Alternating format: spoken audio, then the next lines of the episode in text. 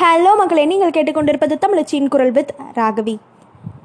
கண்டென்ட்குள்ளே போகிறதுக்கு முன்னாடி ஒரு சின்ன ரெக்வஸ்ட் இந்த சிறுகதை கொஞ்சம் பெரிய சிறுகதை அப்படிங்கிறங்காட்டி ரெண்டு மூணு பகுதிகளாக போயிட்டுருக்கு. இது மூன்றாம் பகுதி.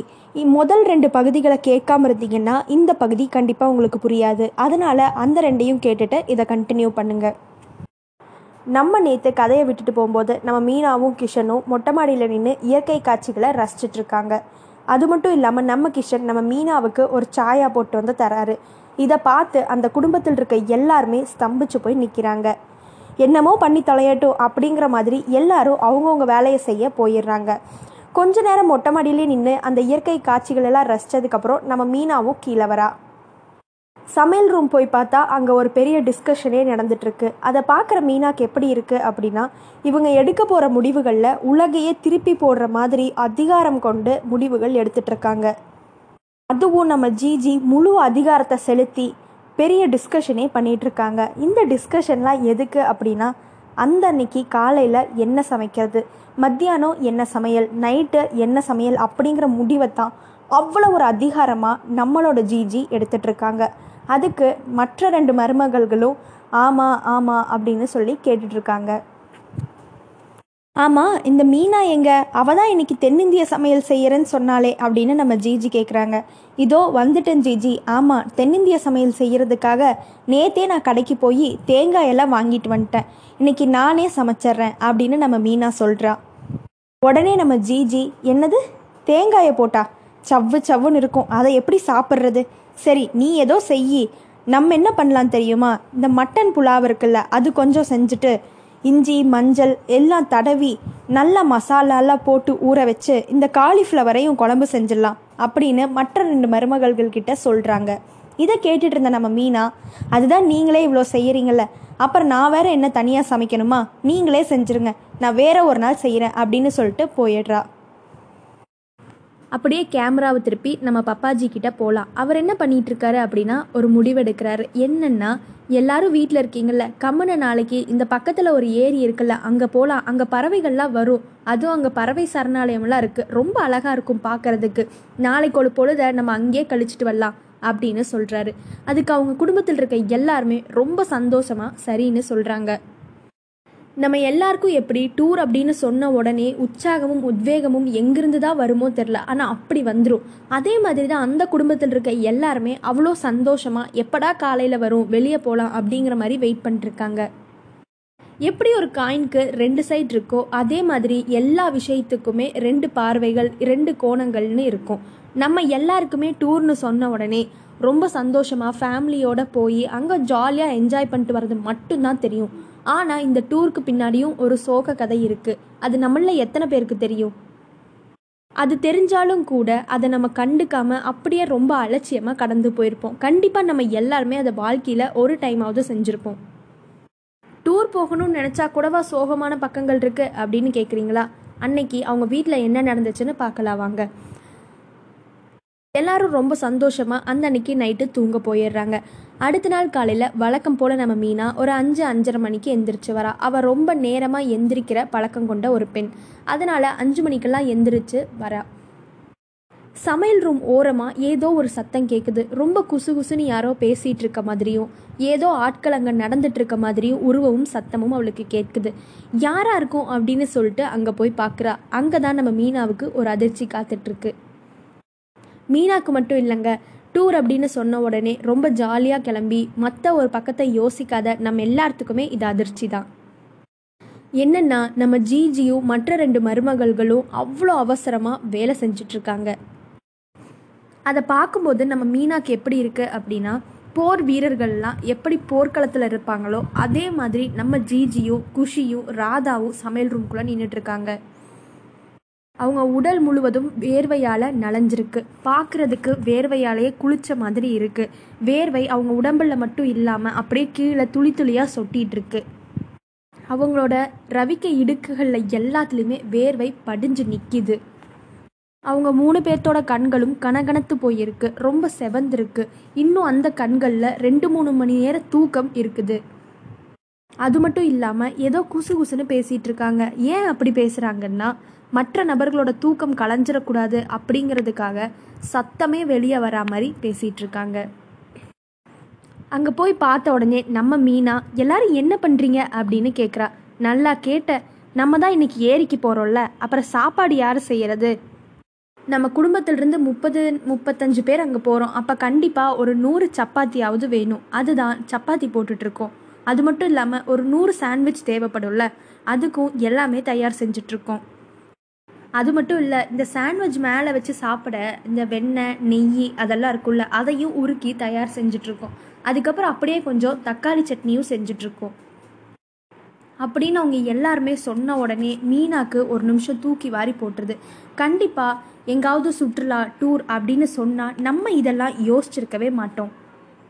மாதிரி தான் மீனாவும் இந்த ஒரு சைடை யோசிக்கவே இல்லை. இப்போது அதெல்லாம் பார்க்கறதுக்கு அவளுக்கு ரொம்ப ஆச்சரியமாக இருக்குது அந்த அதிகாரம் கொஞ்சம் கூட மாறாமல் நம்ம ஜிஜி அங்கே அந்த சமையல் ரூம்குள்ளே அவ்வளோ ஒரு அதிகாரத்தை செலுத்திட்டு இருக்காங்க.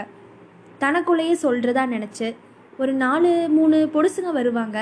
அவங்களுக்கு இந்த ஜட்டி அது மட்டும் இல்லாமல் துணி அதெல்லாம் எடுத்து வைக்கணும். அது மட்டும் இல்லை நம்ம பப்பாஜிக்கும் மற்ற எல்லாருக்குமே இந்த பக்கோடம்னா அவ்வளோ பிடிக்கும். நம்ம அந்த சின்ன அடுப்பு எடுத்து வச்சுக்கலாம். அப்படியே இந்த கடலை மாவு எண்ணெய் வெங்காயம் பச்சை மிளகா இது எல்லாத்தையும் எடுத்து வச்சுக்கலாம். அங்கே போயிட்டு அந்த சின்ன அடுப்பை பற்ற வச்சு அங்கேயே நம்ம ஒரு பக்கோடாவும் தயார் செஞ்சிடலாம். நல்லா சாப்பிட்டு அங்கே உட்கார்றதுக்கு ரொம்ப நல்லா இருக்கும் அப்படின்னு சொல்கிறாங்க இவங்க சொல்லி முடித்த உடனேமே கடலை மாவு வெங்காயம் பச்சை மிளகா எல்லாத்தையும் நம்ம மற்ற ரெண்டு மருமகள்கள் எடுத்து தயார் செஞ்சு வைக்கிறாங்க.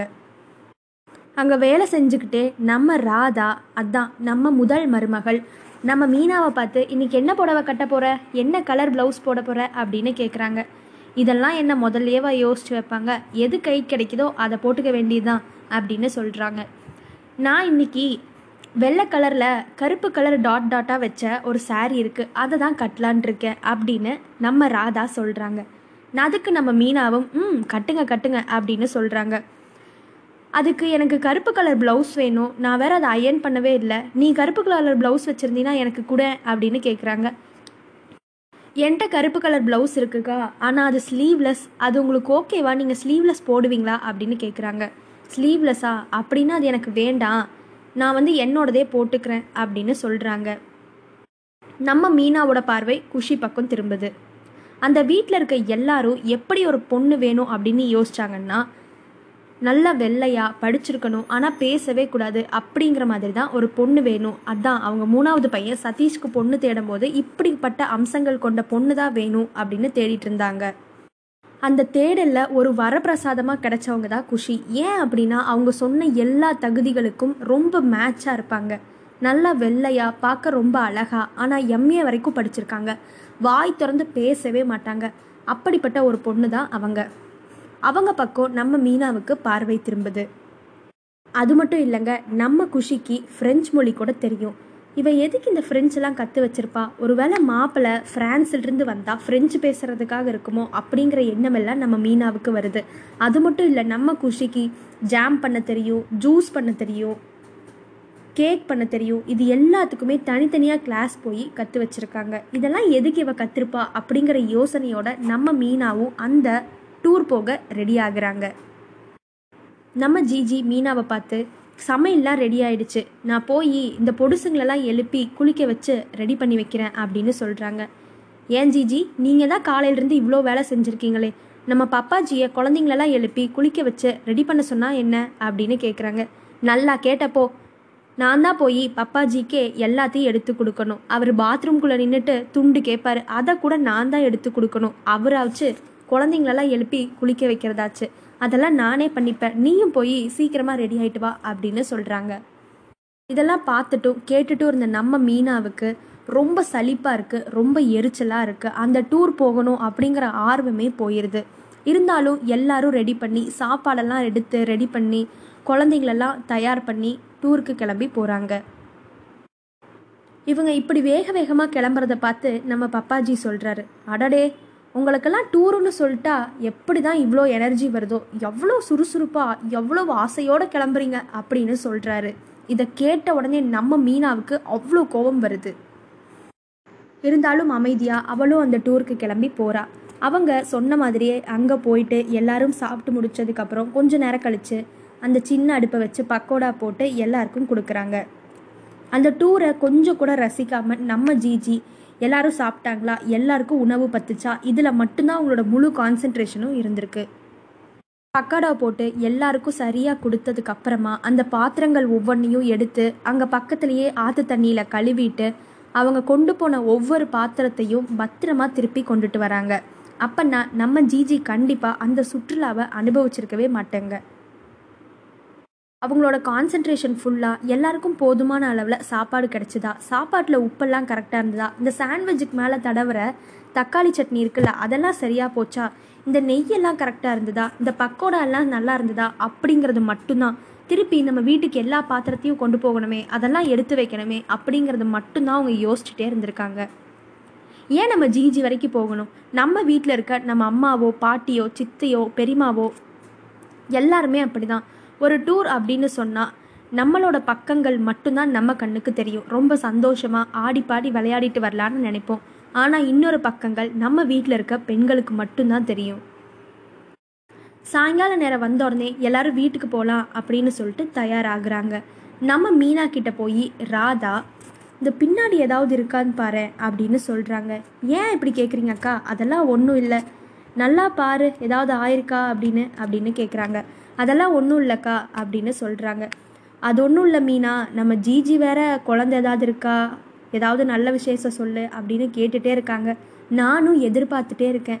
இந்த நல்ல விசேஷம் எப்போ தான் வருமோ அப்படின்னு சொல்கிறாங்க இதை கேட்ட உடனே நம்ம மீனாவுக்கு திரும்பவும் அதிர்ச்சி மேலே அதிர்ச்சியாக இருக்குது வீட்டுக்கு போன உடனே நம்ம மீனா என்ன செய்ய காத்திருக்கா? நம்ம மீனா கூட கிஷன் சப்போர்ட்டா நீ பண்ணு நான் நினைக்கிறேன். நீங்கள் என்ன நினைக்கிறீங்க?